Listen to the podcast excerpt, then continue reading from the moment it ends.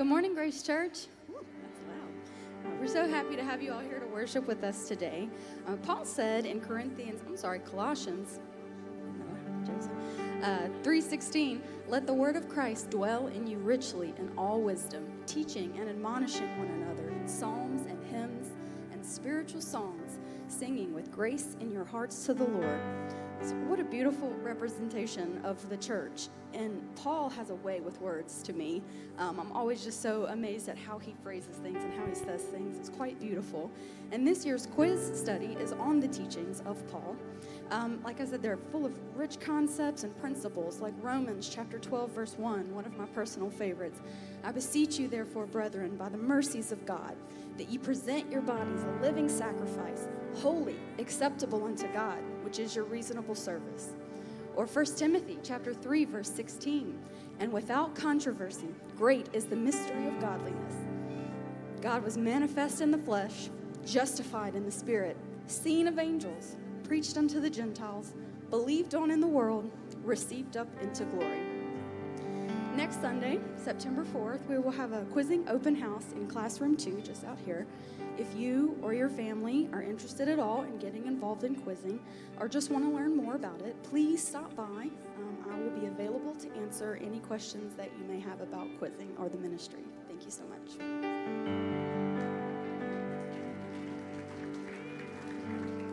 Well, good morning, Grace Church. Let's just give that hand clap of praise to the Lord this morning and enter into his gates with thanksgiving. Thank you, Jesus. I'm going to have you stand in just a moment, but before you do, let me just remind you of a couple of very important things uh, for this morning. Um, today is the deadline for the Move the Missions offering, and I talked to our students about that this morning. That means that this season of, of Move the Mission fundraising comes to an end today. And so, of course, if you have an offering you want to give along that line, today's your day. Um, and if you've promised to sponsor any of these students in their walkathon, which we did yesterday, which was tremendous, tremendous success, uh, today's today is the day to get all of that reconciled and squared away. But I also want you to know that uh, today is will be one final Sunday in the lobby after church today, uh, with all of the candy and, and, and the things that have been sold out there all of that is going to be sold today at a very deep discount. It's going on sale because we want to get rid of everything we've, we've got, our inventory that we've been selling through this season. So today is a good day as you leave after church today to stock up on candy and sweets and all of those wonderful things out there at a discounted price, and it all goes to move the mission. So make a note of that. This Wednesday night, we'll have a very special service with missionary Jeremy Favors, missionary to Luxembourg. Uh, he'll be speaking in the service here in the sanctuary. Looking forward to that. And then um, Sunday, mark your calendar, Sunday, September the 11th, will be uh, Child Dedication Sunday. So get your uh, name and your child's name to the office if you would like to have your child dedicated in that service. And then finally, one more, mark your calendar for September the 16th at 7:30. That's a Friday night. We're going to be having an evening of worship with special guest worship leader Brian Pound. We did this last year and it was tremendous. The Holy Ghost moved in an amazing way. We left out of here that night on a mountaintop. And uh, we're expecting even greater this year now that we've kind of done it, got one under, you know, got one under our belt and know kind of what to expect and how to do it we're looking forward to a tremendous outpouring of the Holy Ghost on, on Friday, September the 16th, with a night of worship. So come, as you know, that if you were here last year, not planning to have an evangelistic service in terms of preaching, but just coming and offering up our worship to the Lord through music ministry and see what God will do and how He'll move. And I believe He's going to do great things. So come with expectation that night, if you will. God bless you. Would you stand with me? Uh, we're going to go to the Lord in prayer in just a moment before the praise team sings. But just as a way of sparking our faith today, a starting point of the service, our, our lesson this morning in the adult Sunday school class was on the prophet Joel. And of course, if you've been around Pentecost for even a day, you know that, that the Apostle Peter quoted from Joel extensively in Acts chapter 2 when the Holy Ghost was poured out. And Brother Donnie mentioned it. Peter started by saying, This is that. And I just don't know if there's a better text or a better title of a sermon than to say this is that. Peter's point was is that Joel had promised through the prophetic utterance of the Holy uh, of God that the Holy Ghost would be poured out. And Peter was saying, this outpouring is that prophecy being fulfilled. The good news is, is that it's still happening today. It hasn't stopped. God is still pouring out his presence. He's still healing. He's still delivering. And you're in an environment today where the Holy Ghost is being poured out. I want you to know that today, what you're feeling, this is that. And so, if you will begin this service with that posture of faith, I promise you, anything can happen today in your life before you leave today. We're going to pray, and then the praise team is going to lead us into his presence. Um, Anthony and Brittany have turned in a, a, very special request for their son, John Robert. A very young child has a very high fever that has not come down, even under doctor's care and they are asking that the church pray for a miracle. I believe God can do that in an instant. Would you help me pray for John Robert right now? Jesus, we know that all things belong to you.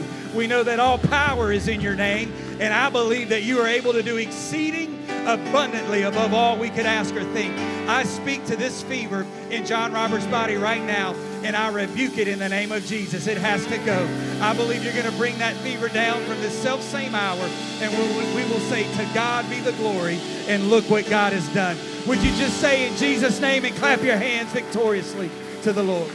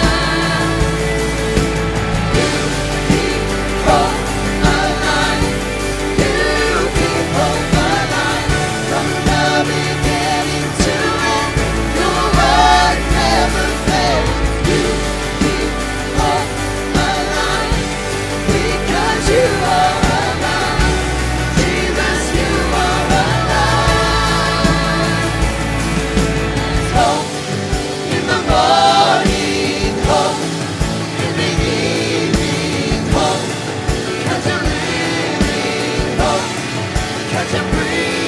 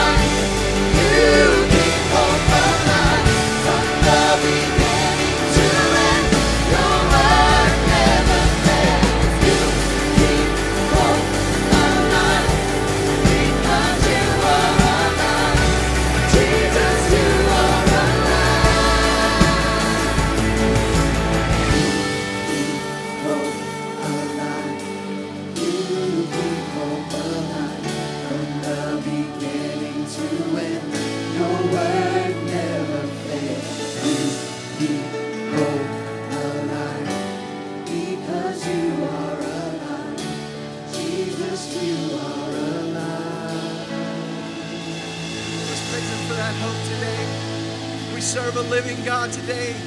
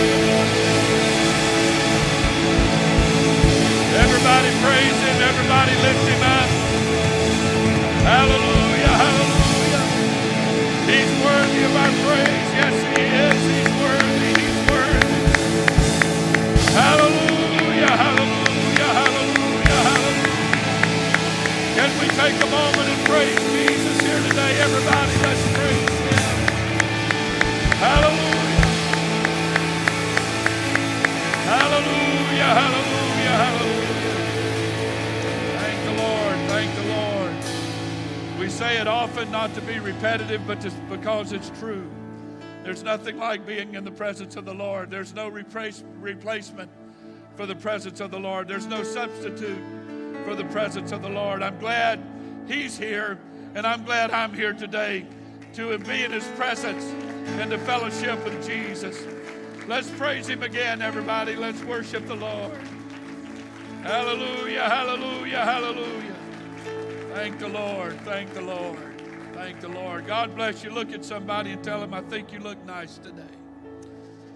Thank the Lord. God bless you. You may be seated for a moment. Have a, several things I would like to run past you. And uh, I want to applaud our youth group again. Um, I'm going to brag on these folks as long as I possibly can. They are certainly worthy of it.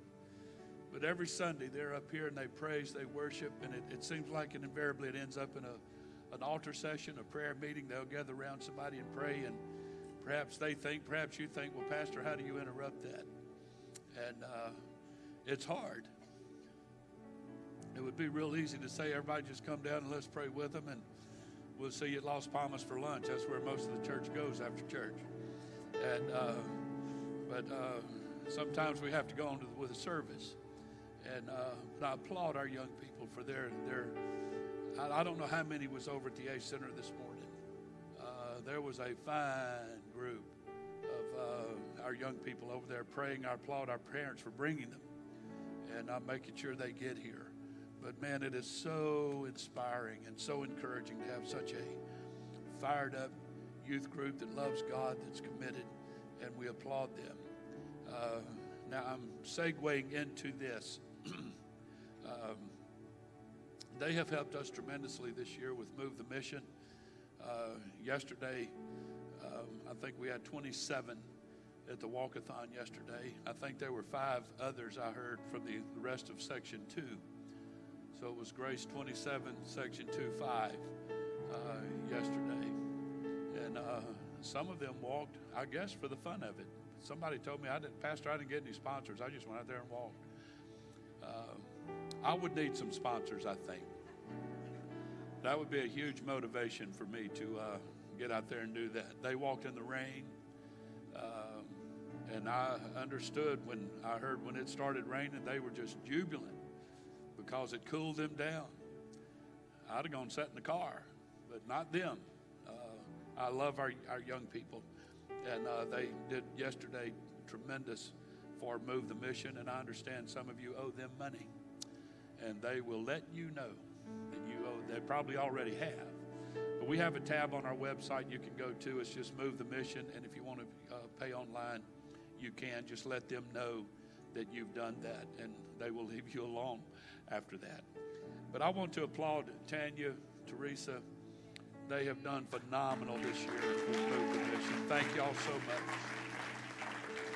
Uh, I'm anxious to see. We don't we don't have all of our everything totaled up from from yesterday, but hopefully next Sunday we'll have a figure for y'all. We we may keep it a secret for a while because other churches want to outdo us and move the mission, and we don't want to let that happen. So if you tell them too soon, they'll throw in an extra hundred.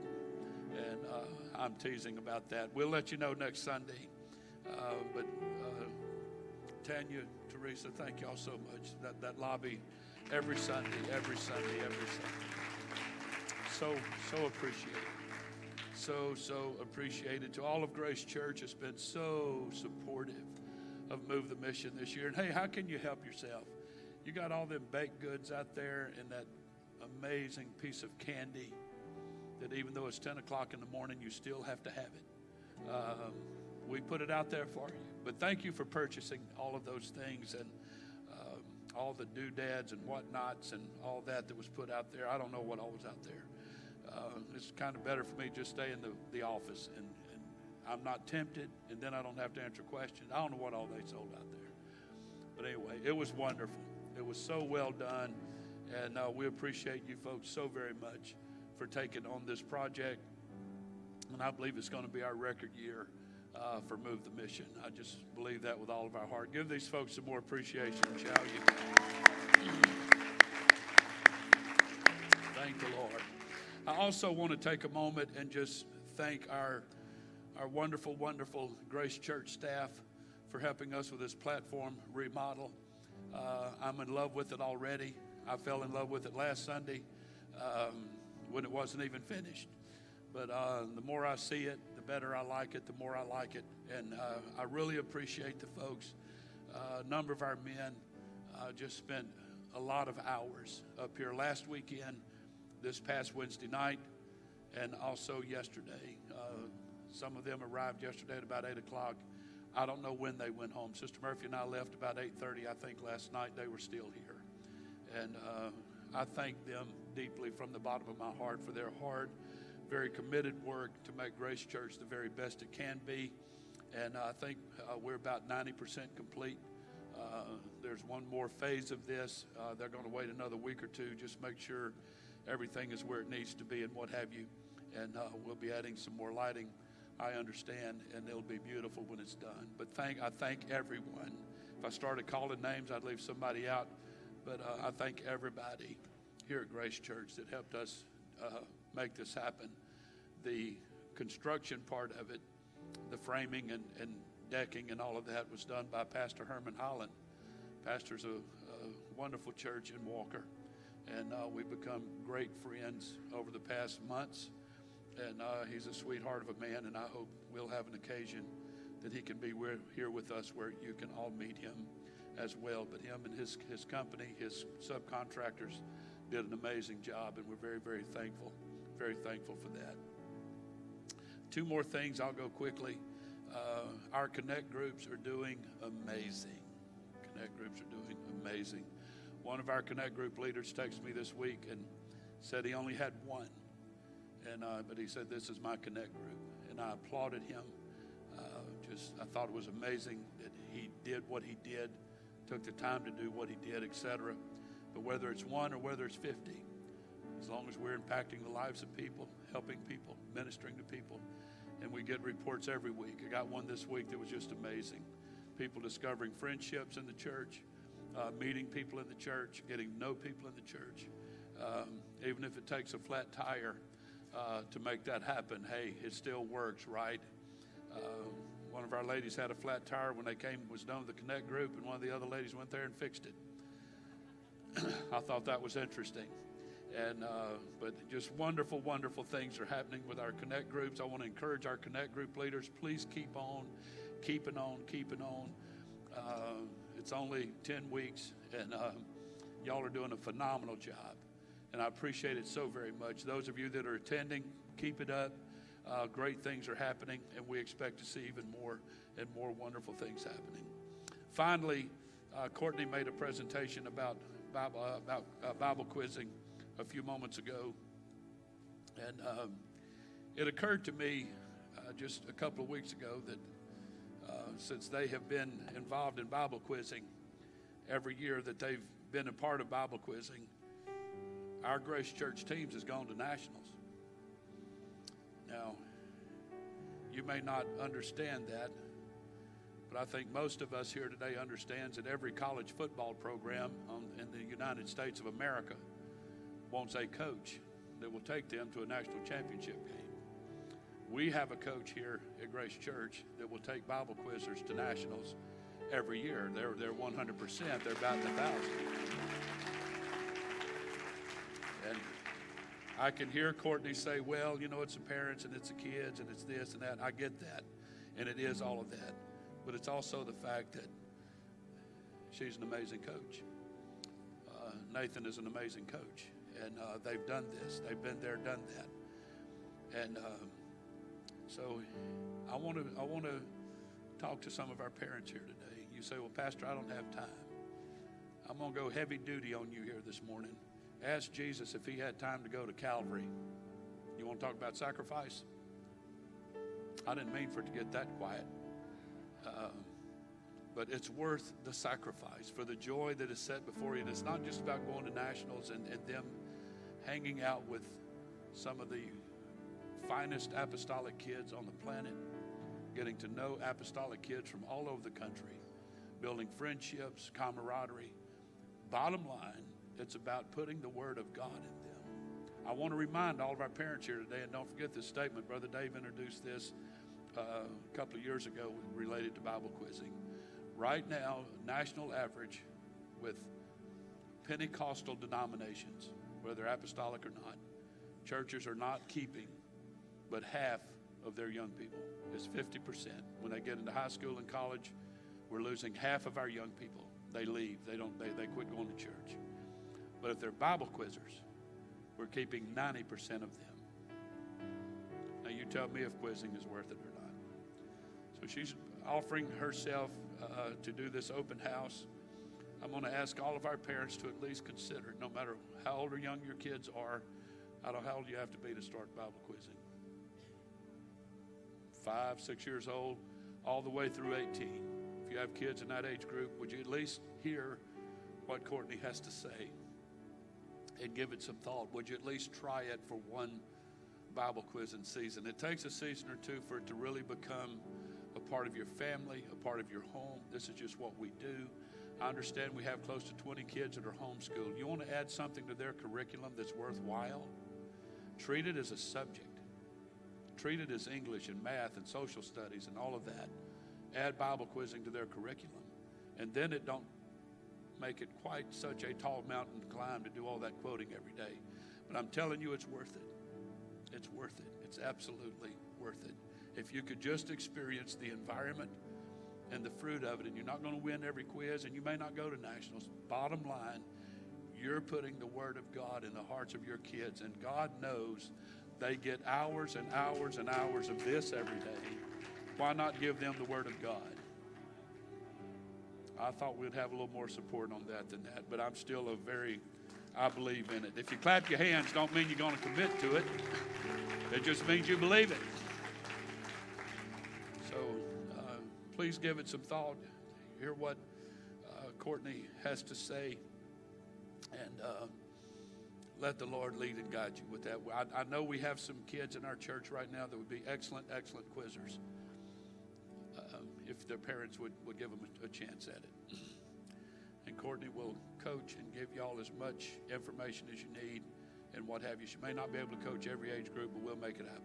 Stand with me tonight or today as we turn to the Word of God. I love the new platform. I don't know what y'all think about it. I love it. It's nice not to negotiate steps and all of that, and the praise team can just go all over the place. We have room for a small choir up here, and uh, who knows what the future may hold. Thank the Lord. Genesis chapter 42, beginning with verse 6. and Joseph was the governor over the land, and he it was that sold to all the people of the land. And Joseph's brethren came and bowed down themselves before him with their faces to the earth. And Joseph saw his brethren, and he knew them, but made himself strange unto them, and spake roughly unto them. And he said unto them, Whence come ye? And they said, From the land of Canaan to buy food. And Joseph knew his brethren, but they knew him not him. Notice verse 9. And Joseph remembered the dreams. That's an awesome statement. That's an awesome revelation right there. In Exodus chapter 2, verse 16, now the priest of Midian had seven daughters, and they came and drew water and filled the, the troughs to, the, uh, uh to water their, shepherd, their, their father's flock, excuse me. And the shepherds came and drove them away. But Moses stood up and helped them and watered their flock. And when they came to Reuel, their father, he said, How is it that you are come so soon today? And they said, An Egyptian. An Egyptian delivered us out of the hand of the shepherds and also drew water enough for us and watered the flock. And he said unto his daughters, Where is he? Why is it that you have left the man, call him that he may eat bread. Notice verse 21. And Moses was content. Moses was content to dwell with the man, and he gave Moses Zipporah, his daughter. I want to speak to you for a few minutes this morning about living in life's worst place. Living in life's worst place. Everybody say, Thank the Lord for the word. God bless you, and you may be seated. I want to tell all of our young single men here this morning if you ever see a group of nice looking apostolic ladies struggling to feed their herds, help them, and you may end up marrying one of them. You never know. Kind of a bizarre story to me. You know that? Go get the man. Here, you help my daughter water the sheep and the cows, you can have her to marry. If it were only that easy, right? Everybody say amen. Thank the Lord. Excuse my humor here this morning. I want to open with a very strong remark and I want to end it with an exclamation point. As a matter of fact, two or three exclamation points. Running away solves nothing. Running away solves nothing. Winston Churchill said, and you've heard it before in reference to World War II, he said, Never, never, never, never, never, never, never give up. You never win a war by evacuating. I submit to you today that living for God for a lot of people has been made hard by preachers and pastors. But Jesus said in Matthew 11, verse 30, For my yoke is easy. My yoke is easy. I want to submit to some people here today that it is not hard living for God. You can make it hard, but it's not hard. If you live for God hard, it's easy. That means if you commit and give and what have you, if you understand the principle of discipleship, submission, and obedience, living for God is not hard. To me, being saved is being forgiven, having angels protecting me, having God watch over me, living under a blood covering. It's having God for me and not against me. It's having divine provision and sustenance. Living for God to me is the best place a person can live.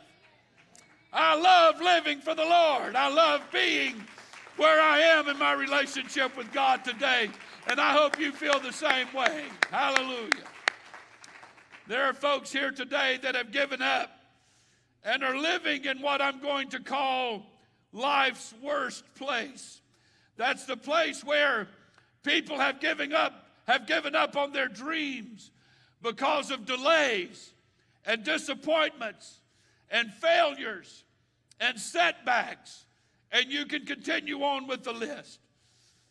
They have been hurt and betrayed by those who should have loved them the most. There's people here today that have been betrayed by their family. There's people here today that's been betrayed by their parents. There's people here today that's been betrayed by their children. And sometimes when these things happen, bitterness sets in. You put God at a distance from you, you because of what someone else did. You don't want God to really be around you. I'm going to draw that in a little bit further. Sometimes there's mistakes that we make morally, spiritually, emotionally. We make mistakes, and sometimes we cause our own self to end up in the place that we're in. And bitterness sets in, and your faith in God has been shattered.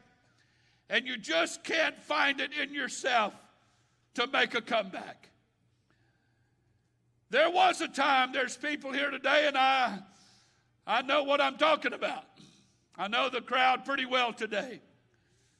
There was a time when You were going to be the best prayer warrior.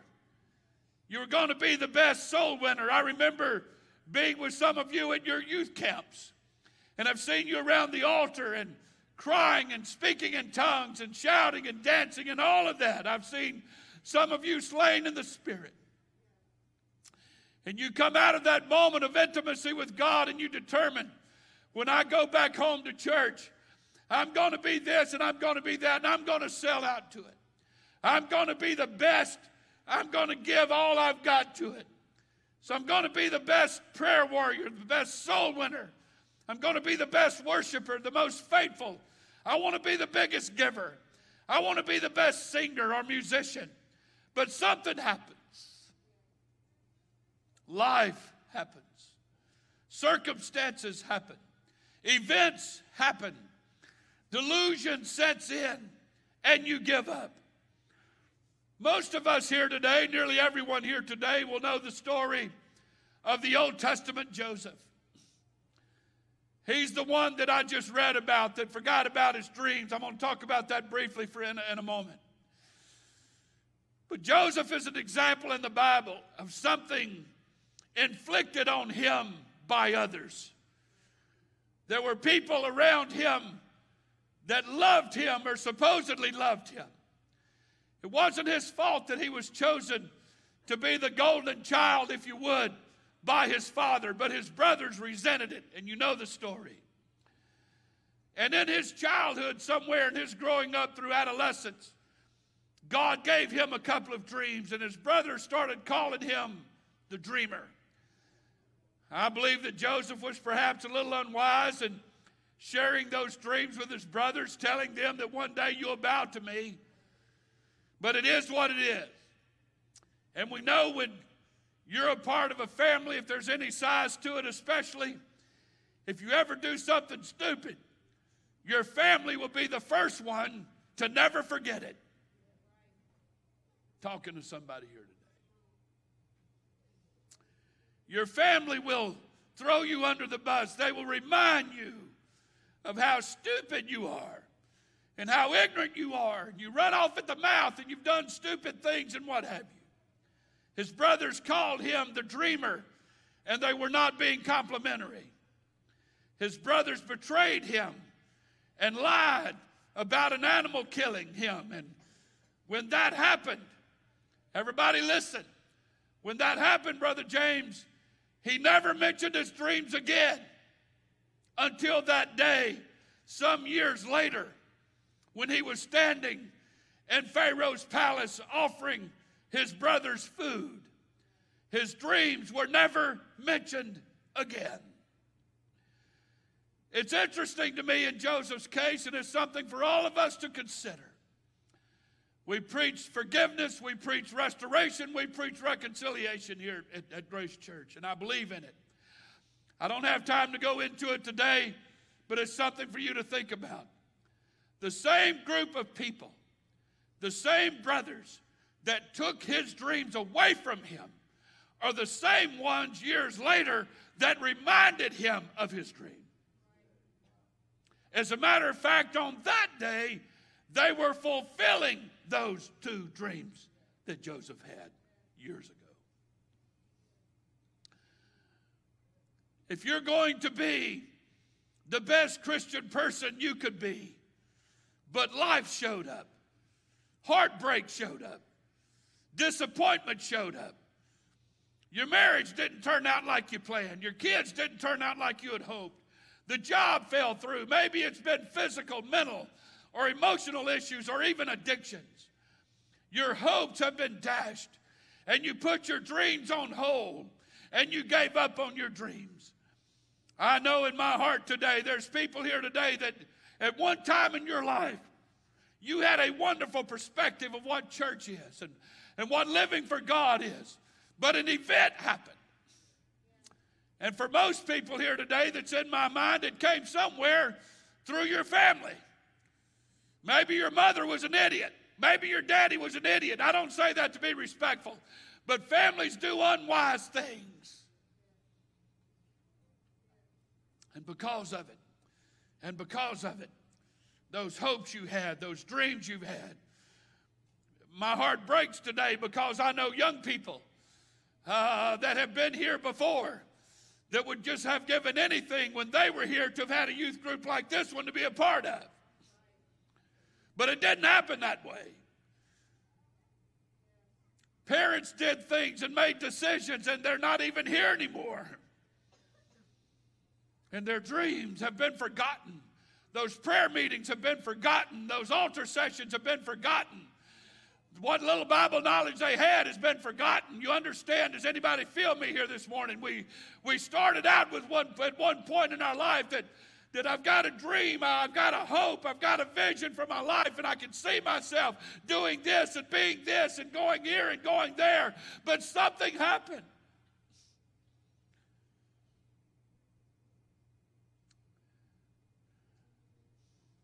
I'll have you understand here today the devil didn't steal your dreams.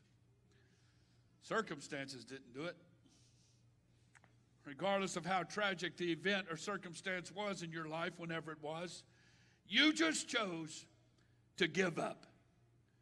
And as your heart begs you to get right, your hurt and your rejection doesn't allow it. No matter how bad you feel, no matter how bad you feel like you've been mistreated and rejected, you may feel despondent. No matter what's going on in your life, the devil didn't steal your dream.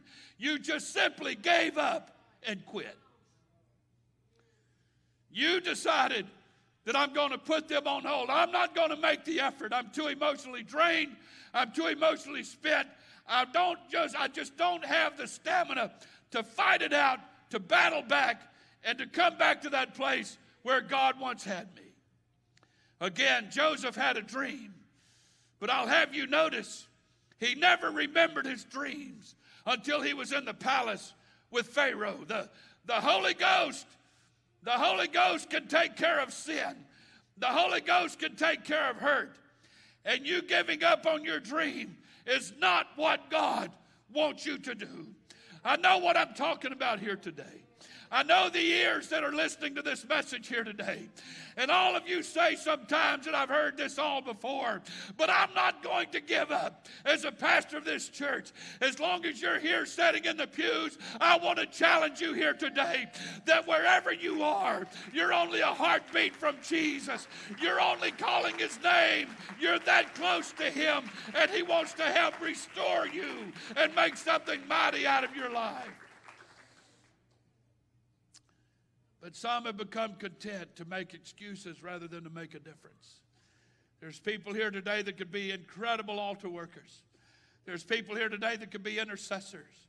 There's people here today that has, has gifting and talent that you could use in various places of the church, but because you've been hurt, I'm not going to do it. I'm going to punish the kingdom of God. I'm going to punish the church. And I'm going to punish other people in whose lives I could have impact and make a difference. I'm not going to do it because of what's happened to me in the past. If there's anybody in the Bible that had a phenomenal excuse and reason, who could argue with Joseph? His brothers wanted to kill him. They threw him in a pit and was going to let him just starve to death and thirst to death in that pit. One of them had a little bit of a conscience and pulled him out of the pit and they sold him as a slave and thought he'd be gone forever. I can't imagine being treated like that by my own family.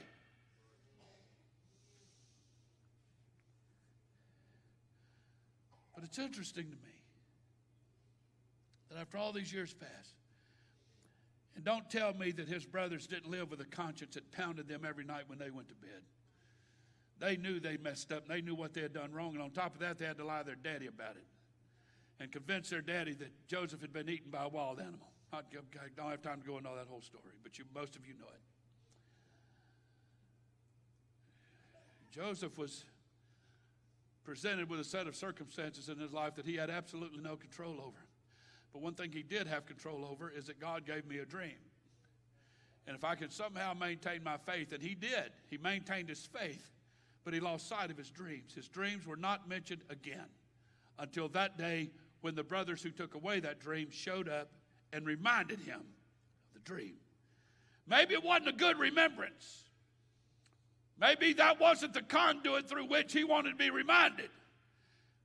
It would have been nice if God would have spoken to his buddy from a child and his buddy sent him a text message and said, Hey, man, I was praying for you today, and it's been a number of years. I ain't heard you say anything about your dreams, and it'd be nice for it to come that way.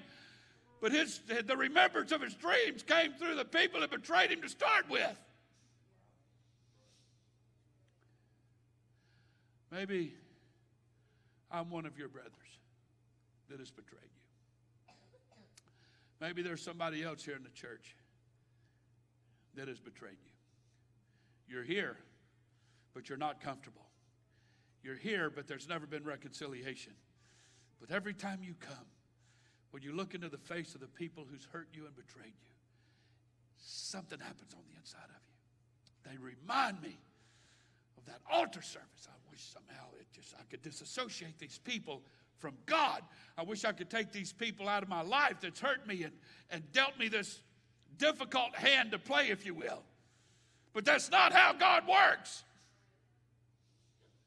That's why I said it doesn't, doesn't pay off to run. I've known people leave and go to other churches, but all that baggage will follow you there. Let me move on. I'm preaching to somebody today. It's time to remember your dream, to think about the desire you once had living for God, and no, it's not too late. It's never too late with God. I want us to look at another man today in the Bible that we're all familiar with, and his name is Moses.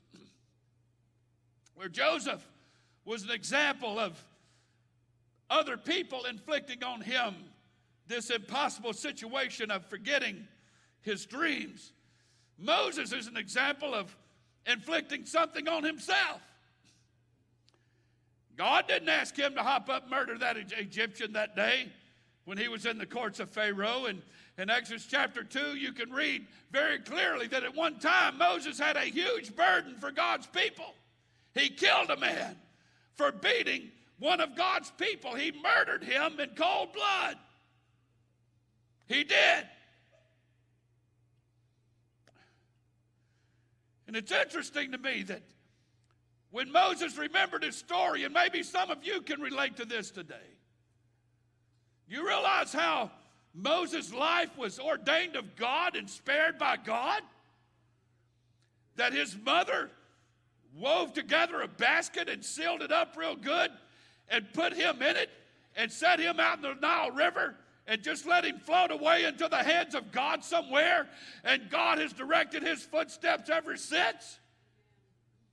Don't you think that Moses heard that story somewhere along in his life?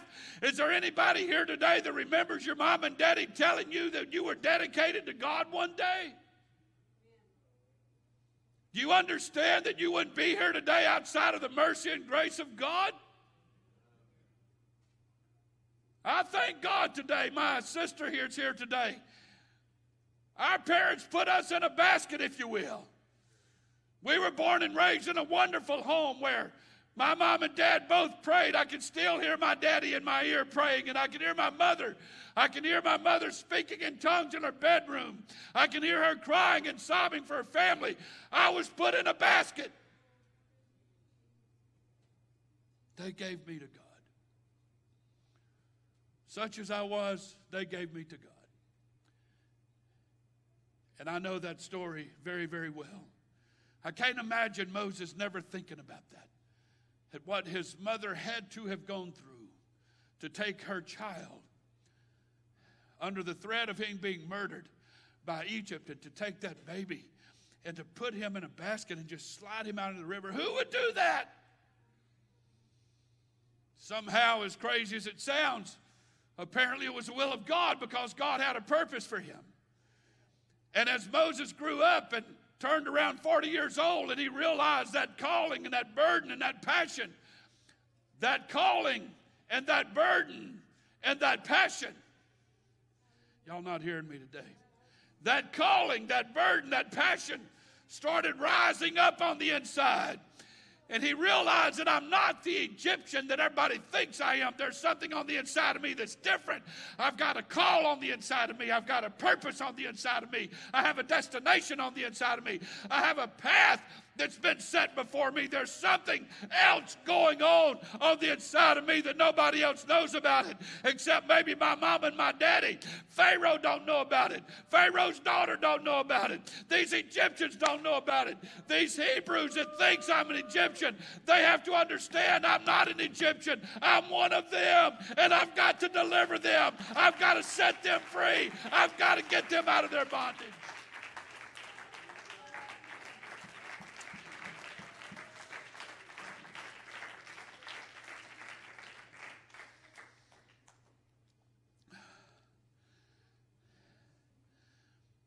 He handled it the wrong way.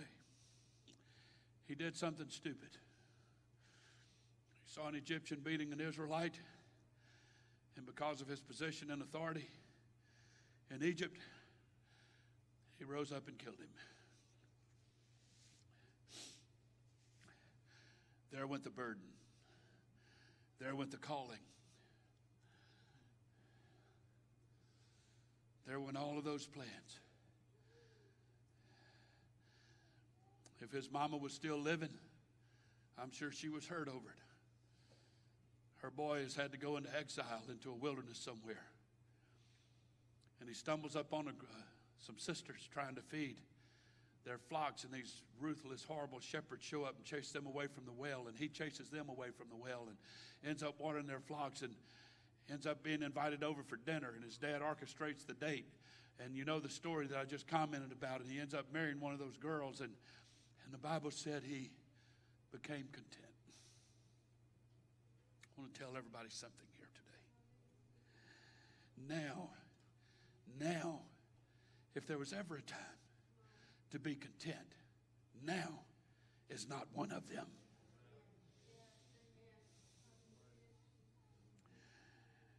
I feel the Holy Ghost today. We've, we've launched connect groups. You hear connect groups, you hear youth group, you hear it all the time around. It's one of the most exciting parts of this church, in my opinion, right now. They inspire me, what have you. I believe today there's going to be some connect group leaders that something's going to start happening to you. You're going to realize that all these years, God has given me a greater purpose than I've ever lived. And I can't be content anymore. It's amazing to me. As much as Joseph's life was so filled with the power of God and the voice of God when he was a child and he was a young person, how quick he just was carried away from it. Moses, what a story. My word. How many kids would be put in a basket and set into a river and you float down the river and you survive? There's crocodiles for crying out loud that would love to have a five, six year old little boy for lunch. Not being crude. There's so many pitfalls and risk. There's so many things that could go wrong. Plan.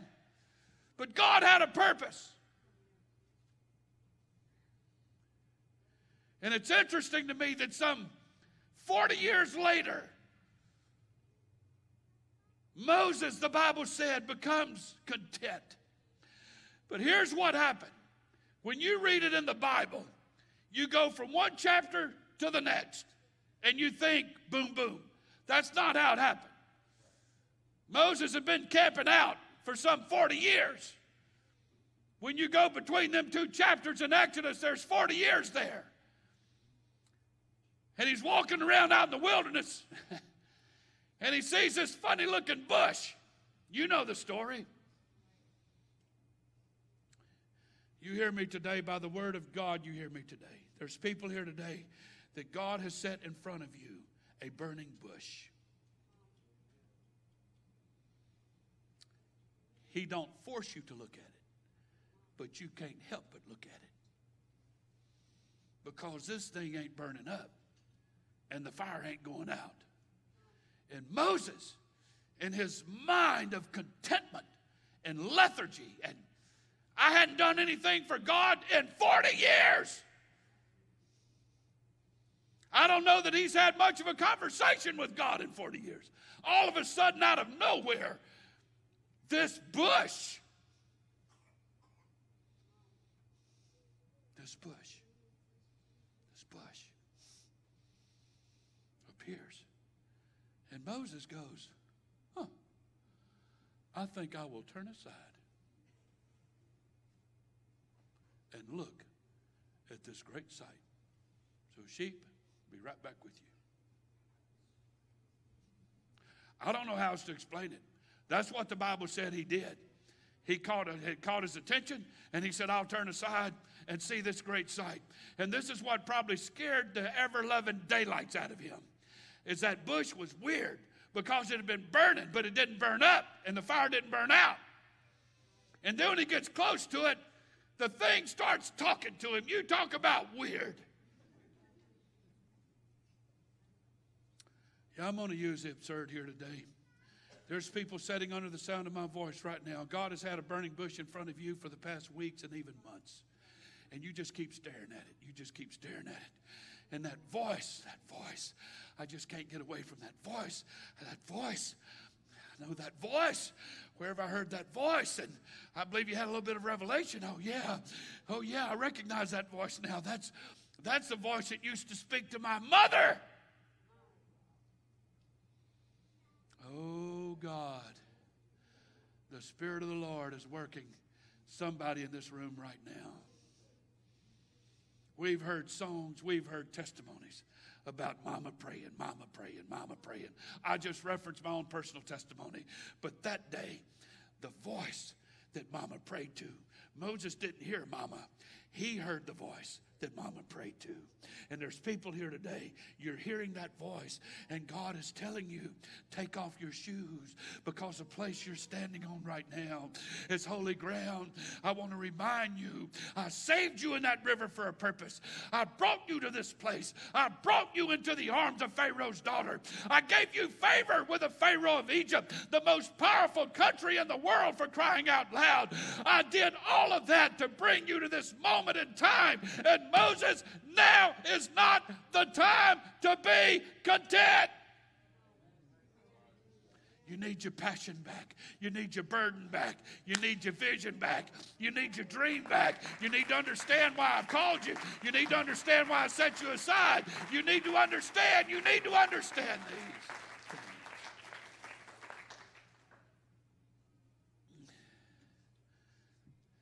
It's amazing to me. It's amazing to me that uh, even with a burning bush, it totally did persuade Moses. He still had to give God the little fleece test thing. And God said, I'll play you a little game where you put your hand in your bosom. And he pulled it out. It was leprosy. You remember that? And God told him, put it back. And he put it back and it came out clean. And then he said, throw your rod down. It turned to a serpent. And he picked it up and turned it to a staff again. You remember all those stories? God made a believer out of him. But what happened is God brought him back 40 years later to that same place where it all started in the throne room of Pharaoh. Nobody was more qualified. Nobody was more qualified. God ordained that he be raised by Egyptians. God ordained it that he even looked like one. Because one day he was going to need that influence to walk back into Pharaoh's palace, into his courtroom, and say, My God, the God of Abraham, Isaac, and Jacob, has spoke to me. And he's told me to tell you. I'm going to use my commentary. If you know what's good for you, you'll let my people go. But he didn't know what was good for him, did he? And he didn't let him go until he gave up his own son. It'd have been easier if he'd have listened the first time. But Moses was brought back out of a place of contentment. Joseph was reminded of his dreams. The burning bush, betraying brothers. I know today that God is using the situation that you're in right now to get your attention. God is speaking to someone today. You've become content and you're living in life's worst place and you know it. You're living in a place of immorality. You're living in a place of unbelief. You're living in a place of addiction. You're living in places that God never intended you to be. Your daily routine has been interrupted. You've been distracted by fear and anxiety, and tomorrow doesn't look as promising as it did in some time in your past. For the first time in our, our own country, our government is talking about tracking and tracing and food shortage and famine, depression, gas, oil. You know the story better than I do. We, now is not the time to become content. Our country is more anti God, anti church than it's ever been. Our government, our media, the whole thing. We cannot become content. Moses became content, and God went to the extreme to get his attention, and he's doing that for somebody here today. We've settled for less. We've become content, and we put our dreams into retirement. Retirement means a place of seclusion or privacy. I don't want to be bothered by God. I don't want to be bothered by the church. I don't want to hear this stuff where people withdraw to retreat. It's a private abode. This is a way that so many have chosen to live. Two disciples on the road to Emmaus said, We thought he would redeem us concerning Christ. It's unfulfilled expectations. Peter said when Jesus died, I'm going fishing. There's a number of reasons he could have said that, at least two. The first could be because he thought his dream was hopeless. Being a disciple of Jesus was apparently a huge waste of time. He felt betrayed, deceived, maybe even misled. Besides that, he was no doubt still feeling condemnation over even denying Jesus. Or, and there's somebody here this morning that's doing what I'm about to say, what Peter did. Maybe he went fishing because that's what he was doing when he met Jesus. So maybe if he goes back to fishing, Jesus will come get him again. Maybe. The place where Jesus called him to be a disciple. Maybe it was his way of just trying to start over. I believe this is where some of you are today. You want to come back to the place where you first met him. Maybe perhaps, perhaps Peter was thinking about the stormy sea experience. Maybe if I get back into my boat and row back out into the sea, Jesus will come walking to me again on the water. I don't know why he said that, and the reasons could be many. But I want you to understand that you've come back to Jesus here today. There's people here today that have come back to Jesus from wherever you are and from however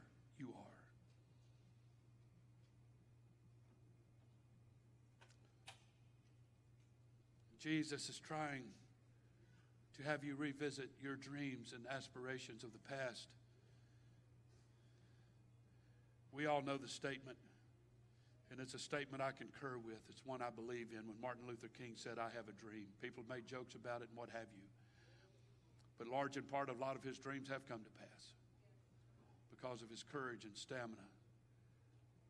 Even after he was assassinated, people picked up the baton behind him and continued to carry it. There was persecution, there was protest, there was bloodshed. But it's what kept his dream alive. And he refused to allow anything to take his dream away. We can't let anything happen to our dreams either. Defeats, disappointments, disillusionment, personal failures, personal failures, personal failures. All of these things can cause us, cause us to give up on our dreams. People betraying you, church people betraying you, can cause you to give it up. I'm talking to people here today. If we, if, we, if Grace Church could get a handful of people back, we could reignite a lot of our staff and, and get things rolling here in such a positive direction. But, but there's people here today that just says, I'm content where I'm at. You can't be content. You can't go from a place of power and anointing and being called and being chosen and being gifted and talented by God to end up in a place of contentment. That's not where the road stops.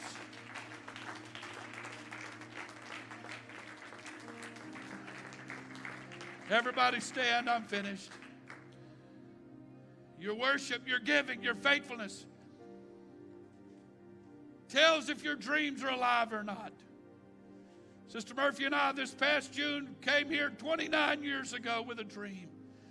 A $100,000 lawsuit, the murder of the previous pastor, and broken, broken, broken finances.